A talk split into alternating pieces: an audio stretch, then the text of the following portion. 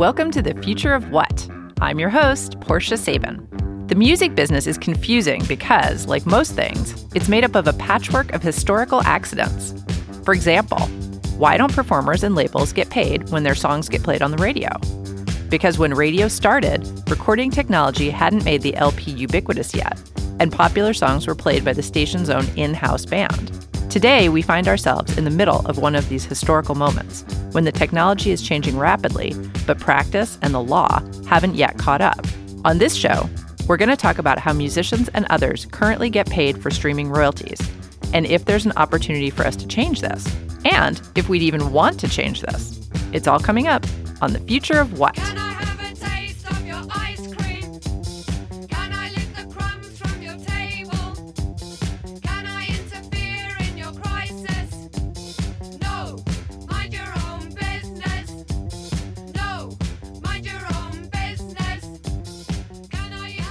So I'm talking today to Sharky Laguana. Yeah. Right. That's using you. my own voice. Yes, using his own voice. And we are talking about the thing that he walks around talking about incessantly and the thing that people are listening to, Right. which is Subscriber share. subscriber Um, share. Yeah, woohoo. Basically, my concept here is you know, musicians love to complain about the music business, but I'm not really complaining. I just think that one, little tweak might make a pretty big difference among at least the artists I care about, which are up and coming and emerging artists. That, that's like where the, I have like a little special thing in my heart for. And I guess in order to kind of talk about what it is I think we should change, we should talk about the way things are right now. The way things are right now is we use a system called pro rata, which is this Latin word that means in proportion. And what we do basically is Spotify or Apple Music, all the services, they all use this exact same method. So I'm just going to say Spotify because it's convenient. But every time I say Spotify, imagine I'm saying Apple Music, Rdio, Deezer, Dozer, whatever, all the other services are. So Spotify. So Spotify charges you $10. And of that $10, 30% goes to Spotify. So they get $3. And then the remaining $7 goes to the artists, is, is set aside for, for as royalties. And so, okay, uh, uh, that's fine. I think most of us get that, and sounds pretty reasonable. And and so, okay, well, how do how do we divide up these royalties? Well, what they do is they take that seven dollars in, in royalties, and you would think that this money is going to the people you listen to, but that's not in truth what happens. In fact, very in all likelihood, very little of the money that you pay goes to the artist you actually listen to because of this pro rata method. And the way the pro rata method works is they, they take all the money and they put it all in one big pool. And then they take all the, the clicks that people do over the course of an entire month, all the streams. So, for example, maybe in a typical month in the United States, Spotify might do $37 million in revenue. So they'll take out their, their 30%, which is $11 million. And the remaining money they will divide by the 3.4 billion streams they did that month. And then you get this per stream rate, which is about three quarters of a penny, 0.007, right? And so the net effect of this is if you want to make more money, you got to get more clicks, you got to get more streams. And I think most people just sort of assume, all right, that makes sense. Uh, if you want more money, you get more streams. And, and it does kind of make sense. And, and I think a lot of the music industry is just like, okay, whatever. We're all used to people that get more radio plays get more money, people that get more movies get more money, people that have higher ratings get more money. It just seems to make sense. But then, you know, where it starts to break down is you start thinking about it and you realize, oh, well, wait a second, we're just paying per stream. And different people listen to different amounts.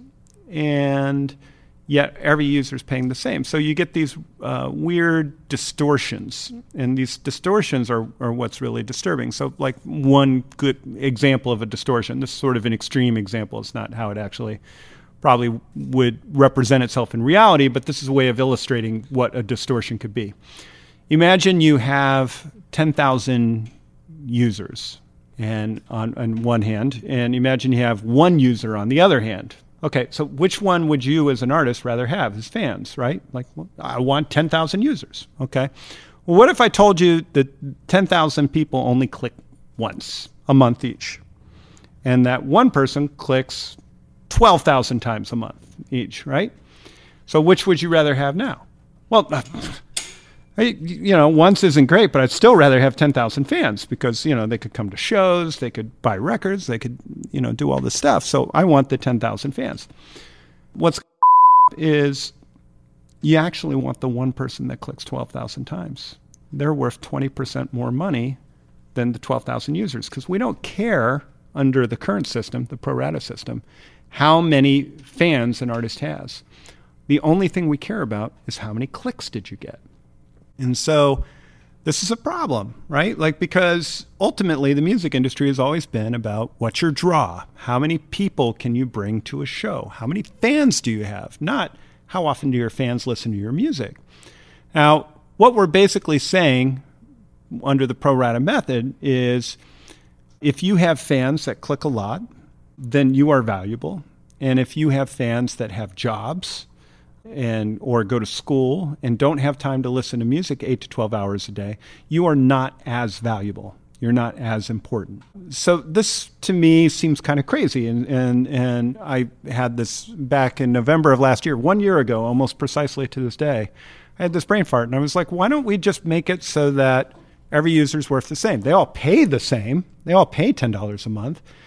I, I'm fine with Spotify getting their 30%. I'm not complaining about how much money people pay for streaming. I think it's a fine amount of money. In fact, in theory, it should be more money than we used to previously get. I think the uh, per capita amount of money we used to get per listener in America was something like 20 bucks. And now we're talking about getting 120 bucks per year. So this potentially should mean that we're artists are making a lot more money, but that's not the experience that most people are having. So why is that? And so I thought, well, why why isn't it just whoever you listen to, that's who you listen to, and only they get your money. And you just divide up your money among the people you listen to, and nobody else gets your money, right? Another example I use is imagine you go into a record store and you buy a record. Let's say, uh, give me a, a Kill Rock Stars artist. Elliott Smith. Elliott Smith. So you go into the record store and you buy Elliott Smith, and the clerk looks at you. Oh, Elliott Smith, cool man, that is a great record. You're really going to love it. You're like, cool, yeah, I can't wait to get home and listen to it. I love XO. It's like brilliant album. And uh, he goes, yeah, uh, just one thing. And you're like, what? He goes, you have to listen to that record 1,100 times. I'm like, why? Uh, he goes, well, you don't have to. You can listen to it as many times as you want. But if you want Elliott Smith to get any money, you have to listen to it 1,100 times. Well, what? If I don't listen to it 1,100 times, who gets the money? Oh, we're, we're, we're going to give it to Nickelback so that's how the system works right now. Basically, is it, it takes all the money, and unless you average your average usage is literally 1,100 plays per month, your money is actually going to go to other artists you don't listen to and may not even like. You know, it could go to Limp Bizkit for all you know, or Liza Minnelli, or Creed. Creed, or or it could go to artists you like. I don't know, but it's like luck of the draw. Uh, you know, I used to play music professionally, and I care about music. It's it's something that's had an impact on me, and I also am a musician that came up definitely from the trenches. When I moved to San Francisco, I was homeless for a long time, and you know, it it, it took me two or three years before I even had a friend, you know, that I could say was a real you know friend and it was several years before I even had like my own room, uh, you know, in a roommate situation. I like I would literally have experiences. You know, I, I'm really hungry. I need a burrito. I'm going to go to the blood bank and sell my blood to buy a burrito. Like that was, you know, just a, a kind of regular part of my my daily experience. So emotionally, I feel a lot of sympathy for the emerging dedicated artist um, who doesn't have a lot of money but is really dedicated to their craft. And that's who, you know, I think needs the money the most. I mean, I don't think Nicki Minaj is going to notice if she makes 1.9 million instead of 1.95. You know, she's not going to notice that extra $50,000, but that extra 5 bucks or 10 bucks that finds its way to an artist first getting their first couple fans that I mean, the, you know, ten, your first ten bucks are way more important than your millionth ten bucks. Right. You know, it has a much bigger impact on your life. So I, I see it as a, an issue that's that's important to supporting the people that need the help the most. So explain to us how this subscriber share actually would work in practice. Well, it's really simple. So if you listen to your favorite band, like let's say Alt J, for example, uh, if you listen to them 100% of the time, then Alt J gets 100% of your royalties, which is $7. If you listen to them 25% of the time, then they get 25% of your $7, which is $1.75. So it's all about instead of saying we're going to take all the money and we're going to basically divvy up the pie slices based on all the clicks, instead we're going to say everybody, every user has their own pie and they can divvy it up in as many different slices as they want. If they if you want to listen to 5,000 artists in a month, you can. And every artist you listen to will get one 5,000th of a slice. If you want to listen to five artists, then every artist will get one of five slices. And so I think, you know, when I talk about this, most people sort of intuitively get that that's better. That feels there's something about that that feels right. Mm-hmm. It resonates with how we sort of experience with music and actually, it goes deeper than that because, you know, one of the things that I've talked about is in capitalism, indeed, you know, I don't know, you could argue it's, it's just sort of an element of, of being living beings in the natural world. We vote with money for what we want more of. And if you want more of a specific artist, you give them your money and then you get more of that specific artist. And, and they can afford to keep doing it or, or invest more time or, or maybe they get excited and they do what I've done with all these articles and get very OCD. And, you know, and then you get this explosion of, of, of talent.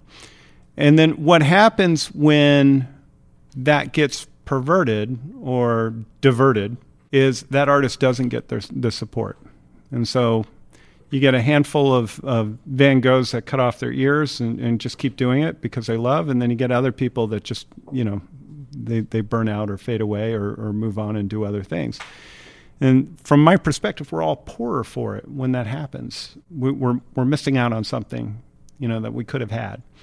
So I, I see subscriber share this idea that every fan is equal because they're all paying the same amount of money. They are actually all equal it shouldn't matter how much they listen to something. We never used to say, oh, you bought that Led Zeppelin album and you listened to it 10,000 times, so you're more important than the person who bought the Led Zeppelin album and listened to it 1,000 times. We never said to Frank Zappa, yeah, you know, people don't listen to your record eight hours a day, so uh, you're only going to get a percentage of the royalties that your fans generate. We never said that, right? Mm-hmm. Like it was always, they bought your record.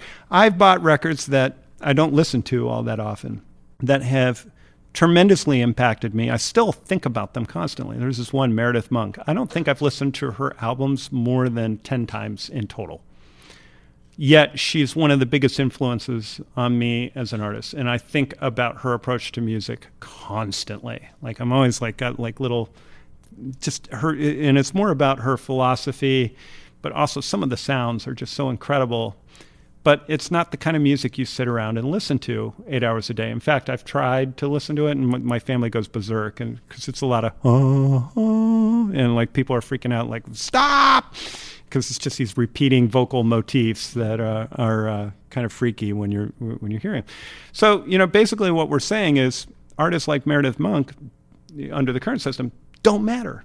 They're irrelevant because they don't get lots of repeat listens. The only artists that we should care about are the artists that get repeat listens. I I think that's a, a flawed approach, and that's not how music. That's not how we we perceive. That's not how we react. That's not how our relationship to music is structured.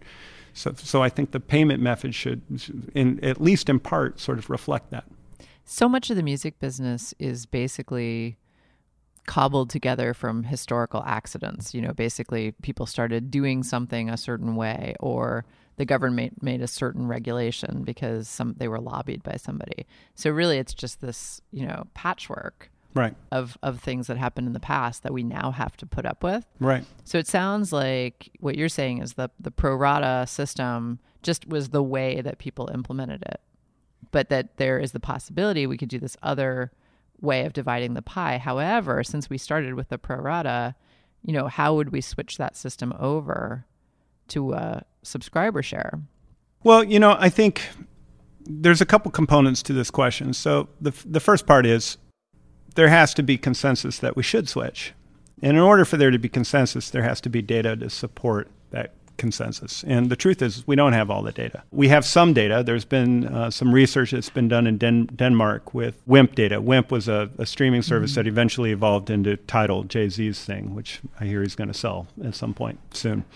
So we don't have all the data, and we, we can't really make a fully fledged, fully formed, you know, unassailable argument for this yet. So a lot of what I'm doing right now is I'm just making, you know, uh, a, sort of generalized hypothesis based on some of these things that I'm saying, and I'm, I'm sort of saying them in more succinct ways and, and trying to get people to think about these issues. And I would say I feel my perception is, I mean, of course, I would think this. I'm a biased observer, but my perception is I feel like I'm getting somewhere. I, I'm, I feel like I'm making progress. The more I talk about it, the more light bulbs start to come on, and people go, "Oh yeah, that kind of makes sense." So that's the first part is sort of developing consensus. And it's not just me, by the way. Like I'm just one person doing this. There's other people. Dick Huey has been really involved in, in this problem. He works with Merge Records. Of course, there's the researchers in Denmark. And uh, you know Mark Mulligan, who's a very influential and very thoughtful uh, guy, on uh, runs a company called MIDiA Research. He recently came out and said he thought it was a good idea. Jeff Price, just in this Billboard op ed article today, said he thought it was a good idea. It was like a throwaway line in, in the comment, but I'll take it.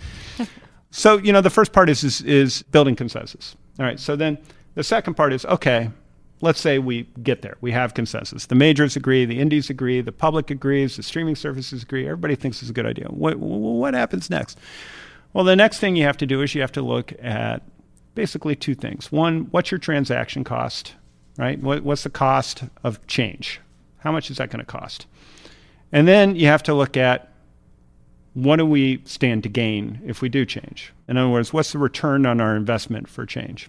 And, you know, if it's one of those situations where it's going to cost a lot and the return on investment is going to come back over a long period of time, then maybe we don't do it right? Like maybe it just doesn't make sense. It's it's like uh, yeah, it'd be nice. We'd make a little bit more money. It's like putting solar panels on top of your house, right? Like we all know that we would eventually, over a period of twenty to thirty years, save more money. But most of us would kind of need the money now, so we're not going to do that, right? On the other hand, maybe it doesn't cost that much. Maybe it's not as challenging as we think, and maybe the upsides are bigger than you know kind of what we're currently imagining. And so that's kind of the scenario that I'm presenting, which is this could potentially, you know, among other things, uh, could reduce the level of fraud in the system. It could encourage artists to feel better about streaming. And maybe if they feel better, they'll be more vocal about trying to convince people to become subscribers. And maybe that only has an incremental effect, but the nice thing about compound savings is incremental effects have a tendency to stack up over time. And so, you know, if you even if you add 5% more users a year, 20 years from now, you'll be glad you did, right? Like cuz you're going to have like 5 times the number of users that you do currently. So these are things that I think the labels and the services need to think about. What what is, you know, obviously streaming's growing, but what's the rate of growth? Could it be higher? If if you had a more of a supportive stance from the artist community, would that rate, that acquisition rate of, of subscribers, would that be higher? So that's something I think they should be thinking about. So, you know, basically, in a nutshell, pro rata says the only thing that matters is clicks. Subscriber share says clicks and fans matter. They both do. It's, it's the intersection of those two things. It's, it's the level of interest, but it's also the number of people. And so I think you know that's an important thing. I, I, I, think it's something that, that that helps genres come to life. I think it's it's something that helps emerging artists avoid having to sell their blood to buy burritos. You know, I think it's uh, the kind of thing that uh, helps people get up off the ground, get get out of the starting line just a hair faster, a hair quicker, and get to a place where you know they can actually sort of support themselves. With the giant caveat, they got to be talented they got to have actual fans. It's not going to work if you just buy a Pro Tools rig and you, you know, you can't just manipulate the system, right? And so like that's you know, I think sometimes people sort of lose sight of that. No, this is not everybody gets an award for per- participating. Right. This is actually it should be restricted. It should actually be less people get a reward, right. but the people who do get a reward get a bigger reward. But we don't want it to be super limited to just like the Taylor Swifts of the world. You know, we want other voices, you know, the Joanna Newsoms or the Gossip. You know, we want these other folks who have different unique voices. We want their scenes to be able to support them and these new voices to emerge because it, it makes culture more diverse. It makes us all richer. And it ultimately makes the music industry healthier, happier, better. That's it in a nutshell. Well, Sharky, thank you so much for being with us on the future of what. Awesome.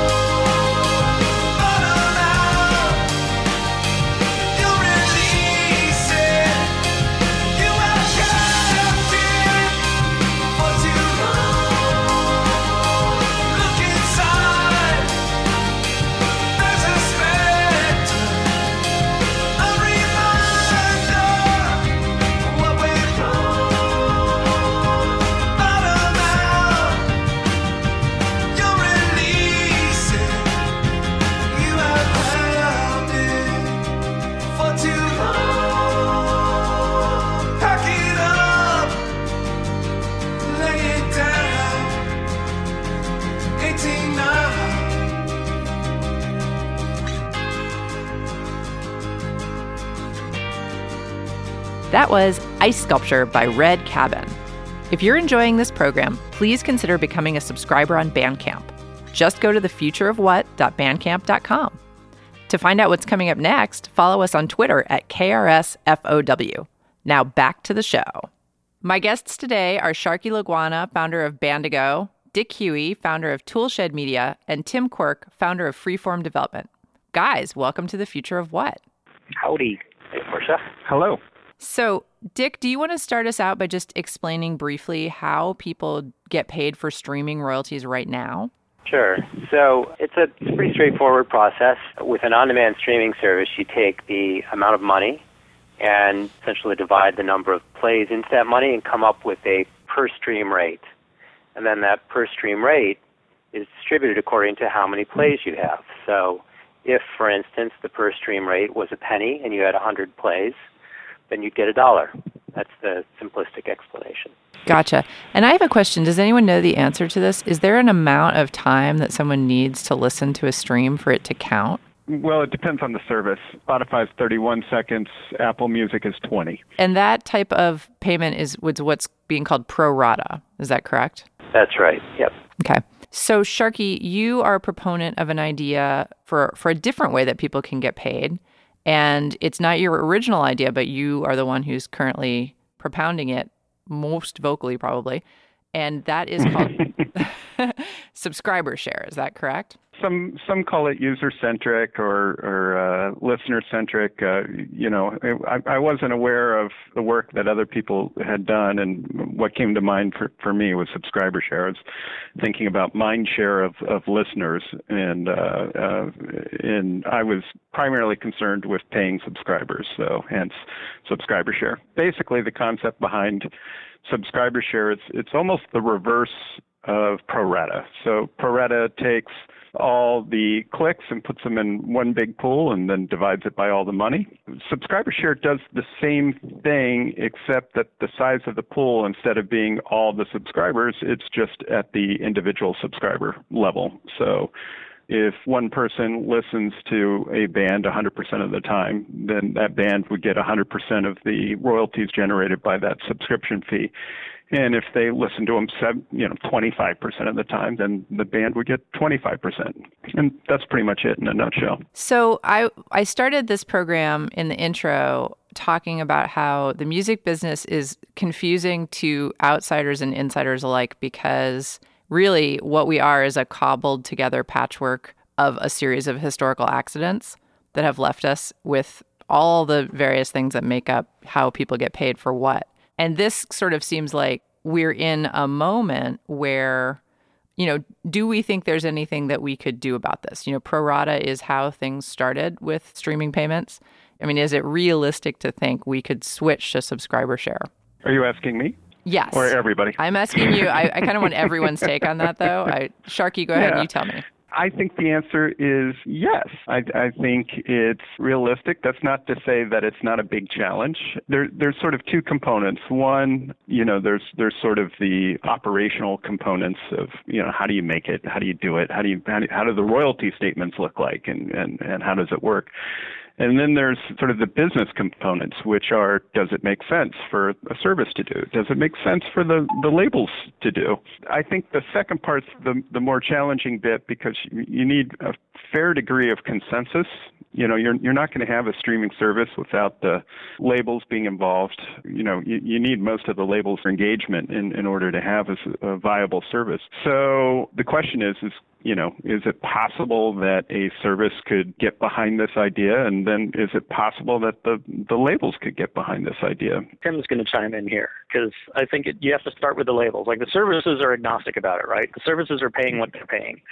Sure. Um, and they're, you know, it, it's sort of immaterial to them how it gets divided up, which doesn't mean they don't care. But you know, as long right. as no, I as agree. long as you know they're they're paying out seventy percent of of whatever they take in, generally speaking.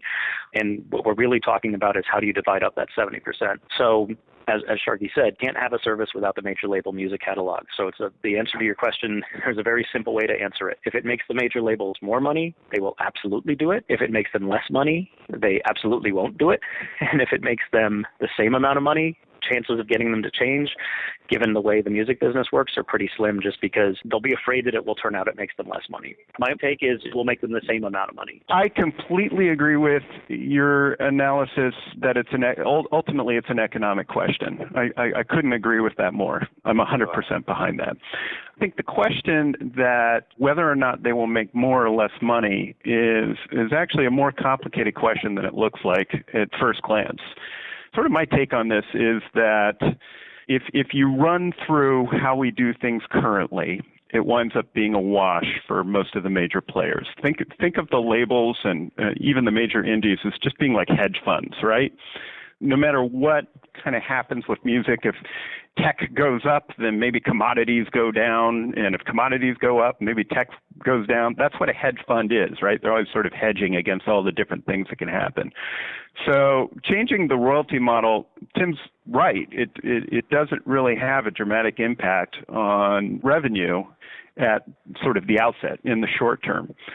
What I would I guess, sort of advocate for and what, what my instinct says, and, and I think there's some limited data to sort of establish this, is that some of the other things that subscriber share does could positively impact revenue across the industry as a whole and be the equivalent of a rising tide lifting all boats. And, and it would do this in, in a couple different ways. One is, is that by connecting fans more closely to artists, you, you get more of a, a, reason for fans to be engaged with artists and more of a reason for artists to be engaged with fans. So you're, you're incentivizing fan acquisition instead of just incentivizing just get, get me raw numbers of clicks. Now, this might have a small effect at the outset, but you know it's it's sort of like compound interest. It it stacks up over time. Uh, so that's one argument. Another argument would be if you're incentivizing musicians to get more fans, and that's where the focus is under subscriber share. It's it's it's uh, definitely a lot more about how many fans do you bring to the table then what winds up happening is you make them more of a natural partner in fan acquisition, which is something that, again, benefits all parties. I don't think that's an accurate way of phrasing it, Sharky. It's not about bringing more fans to the table in your model. It's about bringing fans to the table who listen to you exclusively or listen to you more than they listen to anything else. So every, you know, it's always been a part of the music business. You need them, you want the maximum number of fans possible. But this particular way of splitting revenue from streaming services means you're actively trying to get your fans to play you to the exclusion of other folks. And I don't think that has a positive effect. And also, the other thing I would say is as subscription services become a more mainstream phenomenon, everything you're saying just now sort of presupposes that the average subscriber knows or cares how their listens are turning into money for the artist. And I would argue that every everything I've ever seen suggests that the average subscriber doesn't know and won't care even if you tell them. I'd like to respond to, what you said about that. On the economics of the music industry, I'm sure you're right. I'm sure most people are very, very happy to have a very, very top level of understanding that, you know, a CD costs 12 bucks and, you know, and that's it. And, and a subscription service is $10 if they, if they even know that. But I think what the point that Sharky was making is a is a valid one. The, I guess the natural salespeople for for music are artists. It's it's a portion of their livelihood. And if you look back in history, you would certainly see that artists who you know, on, on their website or sort of in outreach emails to their fan bases said, uh, you know, please buy my music on compact disc or please go to my Bandcamp download store and download music. You know, that's part of what an artist does to engage with his or her fans. And you would know you were in a band, and obviously, Sharky, so are you. But I, that's what I would argue is is partly missing from the equation now, and and part of the reason it's missing now is because the bands many of the bands who have the fans, sort of the whole middle level of the music industry, or much of the music middle level of the music industry, are not pushing their fans towards streaming, and that's a problem. It's a problem for all the boats to rise. I don't know. Tim, do you want to respond to what Dick said before I jump in? no, no, go go ahead. Okay. The fulcrum between pro rata and subscriber share is basically the average number of listens per month, right? And so Spotify says the average number of listens per month is roughly 1,100. And if you take $7 and you divide it by 1,000, you get 0.007, right? So that's the per play stream rate right now. Oh it's 0.007.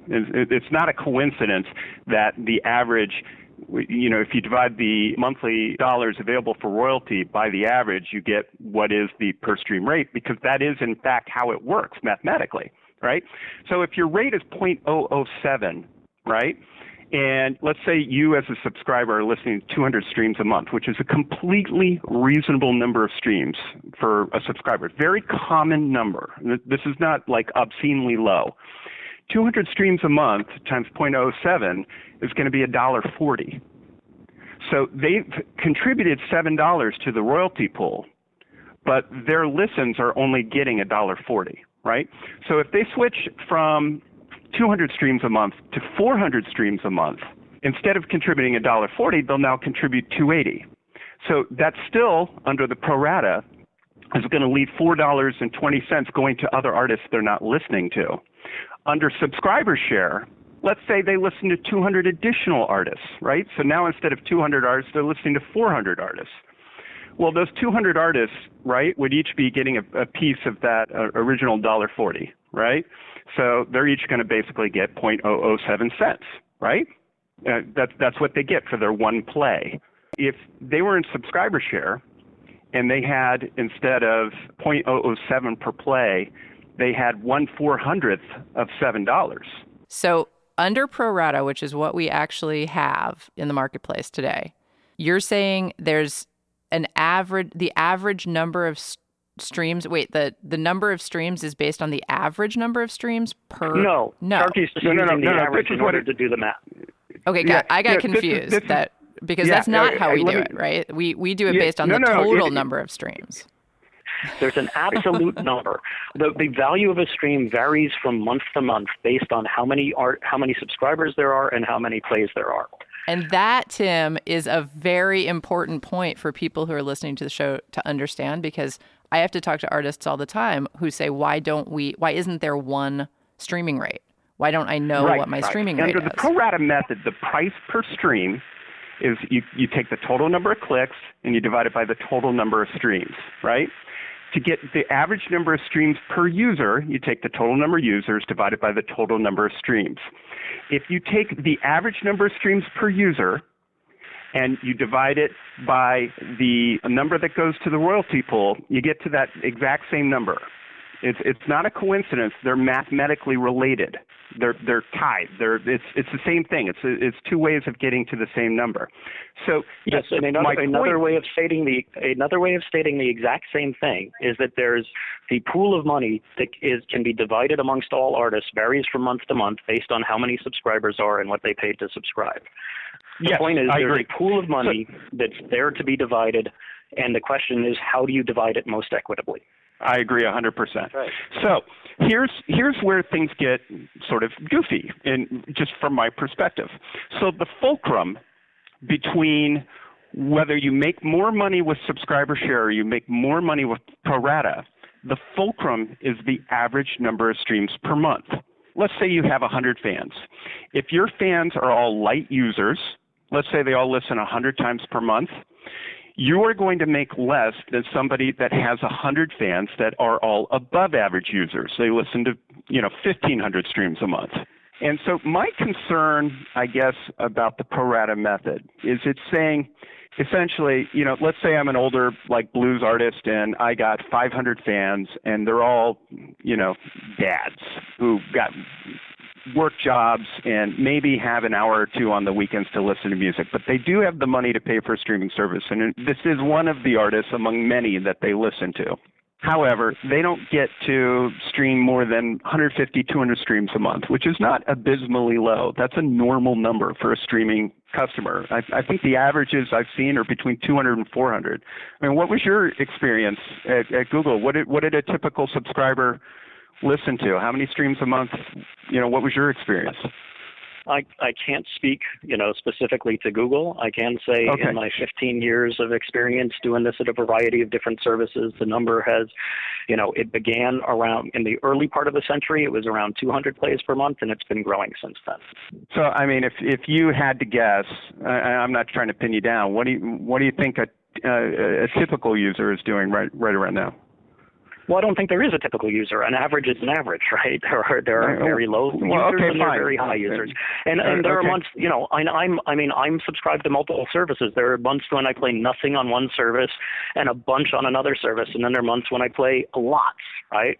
Um, my own Mhm. use varies. I so Right. I don't I don't believe that there's a type of fan who remains subscribed to a service who is a low, you know, who has month in and month out a low number of plays Right.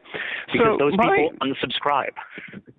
Right. No, I uh, well, they do, and sometimes they don't. I mean, sometimes they kind of drift along for a while before you know they fade out. Uh, It's not like, oh, I didn't stream anything this month. That's an interesting question, you guys, because I actually think that there are probably a lot of people, and I think subscription services often rely on people who don't remember to unsubscribe You know that there's there's part of that pool of money comes from people who just sort of keep paying without really thinking about it too much. Like, oh yeah, I have Spotify. I only listened to a couple things this month. Whatever. I've certainly done it.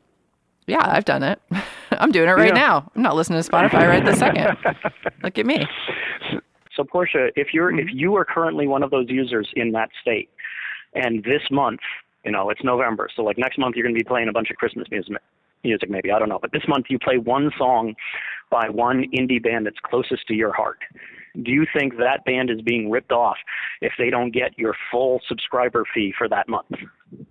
Well, I I mean I don't think that right now because that isn't the model and in in fact because of my job and my where my heart is, I'm happy that my 7 bucks or whatever is going to artists even if I'm not listening. You know what I'm saying? Like I'm Right. I'm glad they're getting some money even if I'm not listening to them.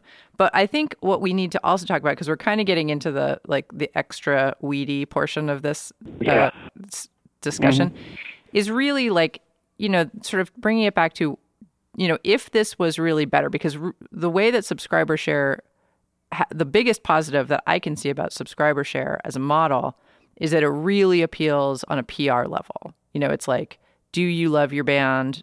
Do you want to give your money to a certain band? You know, do you, do you feel are you going to feel more connected as a fan if you know that your money is really going directly to that band that you play all the time, or that you play 50% of the time, or 20% of the time, or whatever it is? I don't think that's the portion that matters. But going way back to the original question that Tim brought up, you know, is this going is Universal going to do better if people pay via subscriber share rather than via pro rata? And is that at all something that we think that they would even consider? And I, I'm pointing out Universal, I'm singling them out.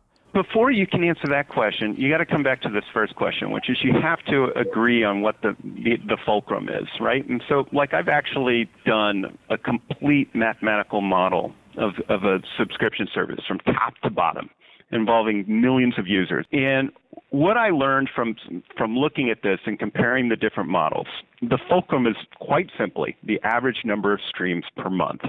If the user listens to less than the average, then all of the artists they listen to would make more under subscriber share. If they listen to more than the average, then all of the artists they listen to would make more under pro rata. If both types of subscribers remain subscribed for the same amount of time, but that's just not the way it works.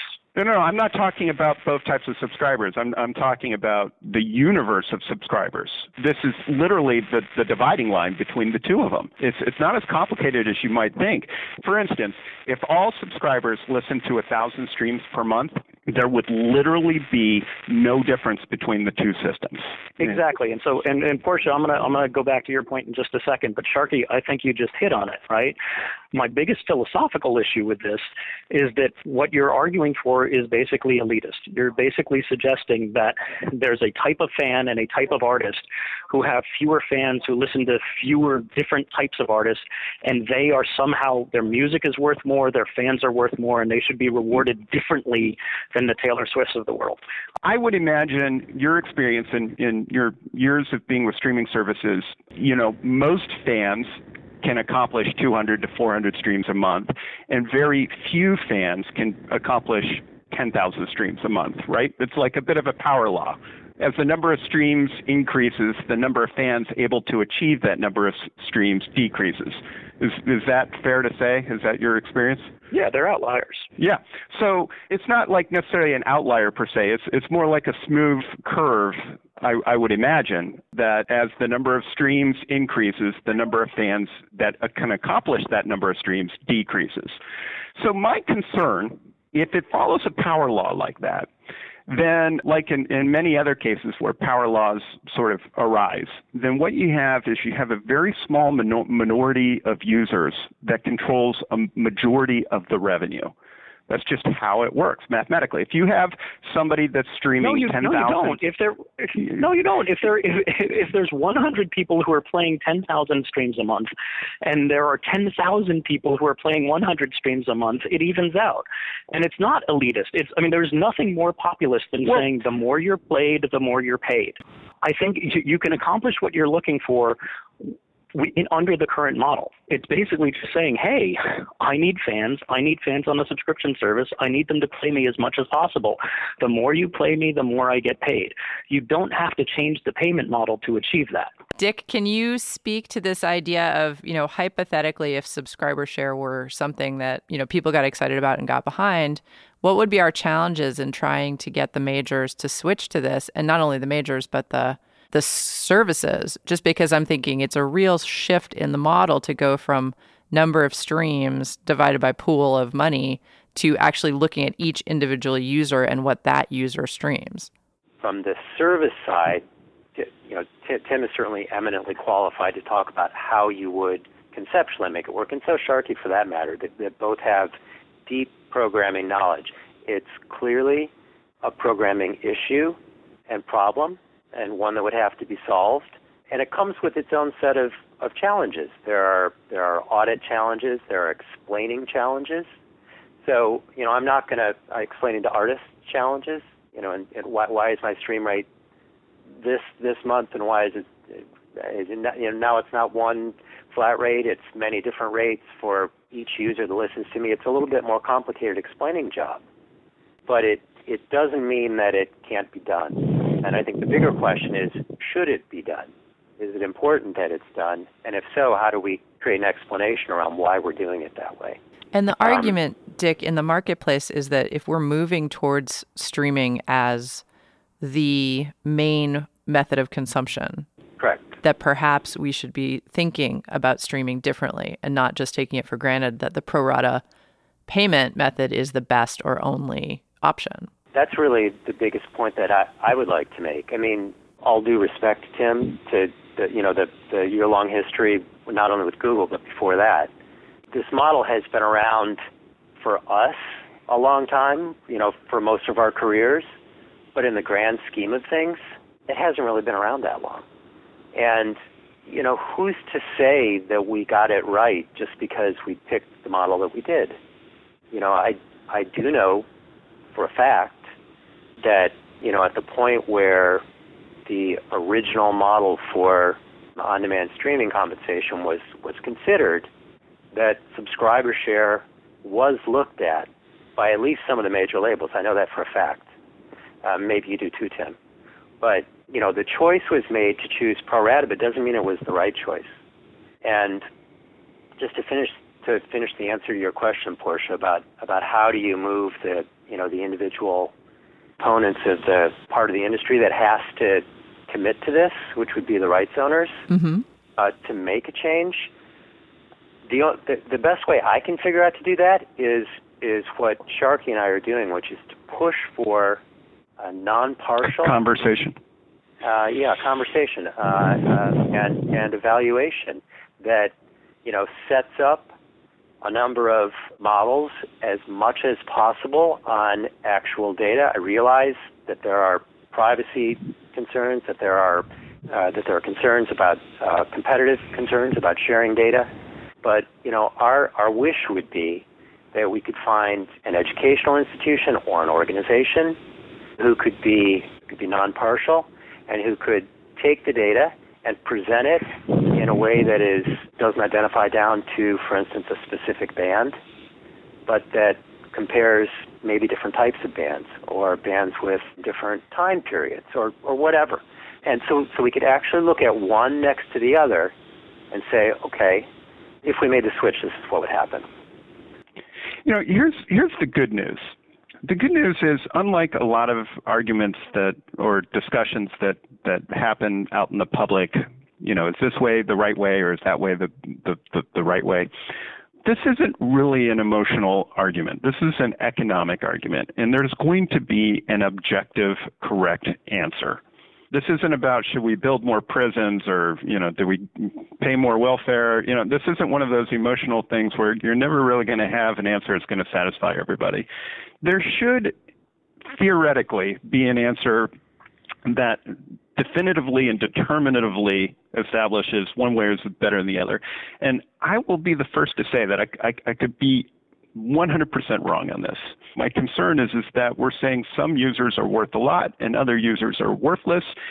And I feel like these users that we've declared as, as worthless, these comparatively light subscribers, that's actually where all the future growth opportunity is. And so no, it's, where all the, uh, it's where all the future churn is. Well, churn churn churn is still has value and ultimately you know if nielsen research says 60% of music aficionados are already subscribed so if we're stuck at 1% of the popula- world's population as, as a subscriber and we can't hope to get any further then the music industry is kind of screwed right like it, then streaming's no, a bad deal bring these big, big, my point is simply that you bring the light users in and over time in order to stick around, they have to become heavy users. And I wish I could be as sanguine as you and say there's a data driven answer that will satisfy all parties, but there isn't because, and you know, I've been at this a long time. All the data I've seen suggests and, and Dick, I share that, you know, I was in a cult band that doesn't see a lot of money from streaming. All my favorite right, musicians I, I are cult bands that don't see a lot of money from streaming, right? I'm not arguing against them. I'm saying I want to make sure we're tilting at the right windmill. And everything I've seen suggests that making the change you guys are you guys are advocating for will not have a material impact on the average individual artist. The only entities that it might have an impact on are aggregators of those types of artists, right? So there are going to be, however, you know, if you make a change of this nature, some people are going to make a little bit less money, or rather, some entities are going to make a little bit less money. Some en- most entities are going to make either a little bit less money or a little bit more en- money. Some entities are going to make a lot more money, and some entities are going to make a lot less money. My contention is those entities who make either a lot more or a lot less are going to be distributors and labels, not individual artists. I would and disagree so, with that on, on this very narrow point, which is to the extent that most users are below average in terms of listening, the aforementioned power law.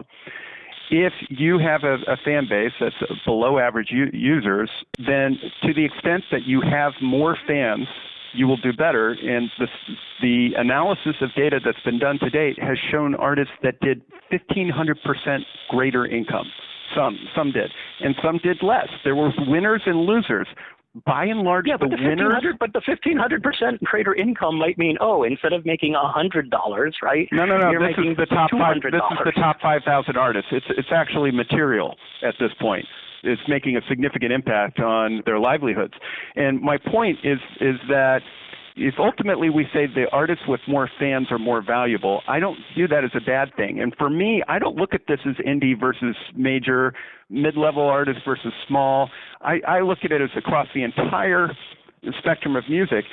For me, what I would expect to see is that musicians that are able to have a draw those are the ones that we should be rewarding. And musicians that have smaller draws should make less money.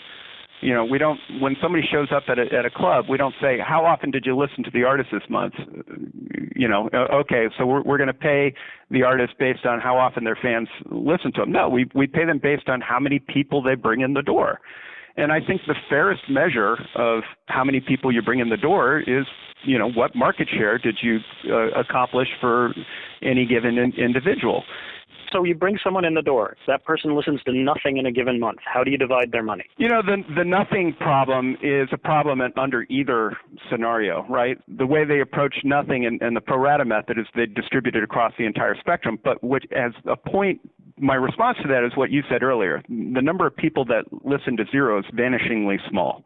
So, as far as I'm concerned, if you want to take people that listen to zero and distribute it pro rata against all the listeners, or you want to come up with some other sort of scenario for how you distribute that money, I'm agnostic. I'm, I'm indifferent. It doesn't really matter. It's not. I feel the same way about the ad-supported money, the freemium. It's it's less than uh, 12% of all the revenue. It it's not really material. I'm talking about the you know the 88 to 90% of the revenue that actually makes a difference. And the studies that have been done, they're limited studies, and I'll, I'll concede that point, but what the publicly available research that has been done has shown that it makes a huge impact on some artists, both good and bad. And I look at it as we want to reward the artists that bring people in the door, whoever they are. I don't care if they're pop stars, I don't care if they're indie. If they're the ones contributing to, you know, the overall health of the ecosystem, those are the ones that should be rewarded. On that note, we are out of time, but to Dick's point about wanting this to be part of the conversation and something, you know, just getting a conversation started. I appreciate you guys coming on this show because hopefully this can be part of the conversation and people can listen to it and contact you guys if they have questions, right? so my guests today were Sharky Laguana, Dick Huey, and Tim Quirk. Guys, thank you so much for coming on The Future of What. It was fun. Awesome. Thank you. Great. Thanks, Portia.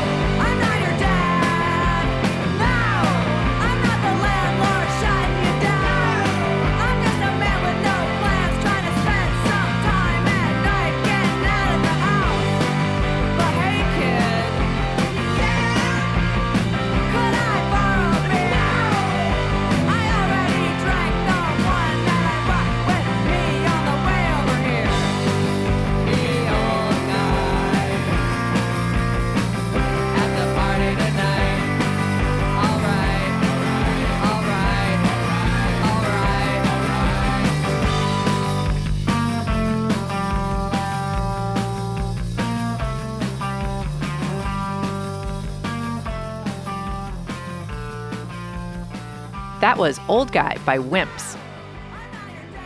And that's our show. The music we played today was used by permission. You heard Wimps, Red Cabin, and of course, our theme song, Mind Your Own Business by the Delta 5. If you have a question you want answered on the show, please email us at thefutureofwhatshow at gmail.com. Our episodes are archived at killrockstars.com slash thefutureofwhat, and you can subscribe to our podcast on Bandcamp. Follow us on Twitter at KRSFOW. Our program was engineered by Brent Asbury at Beta Petrol and is produced by Will Watts, Anna McLean, and John Sepulvedo. I'm Portia Sabin, president of Kill Rock Stars. See you next week.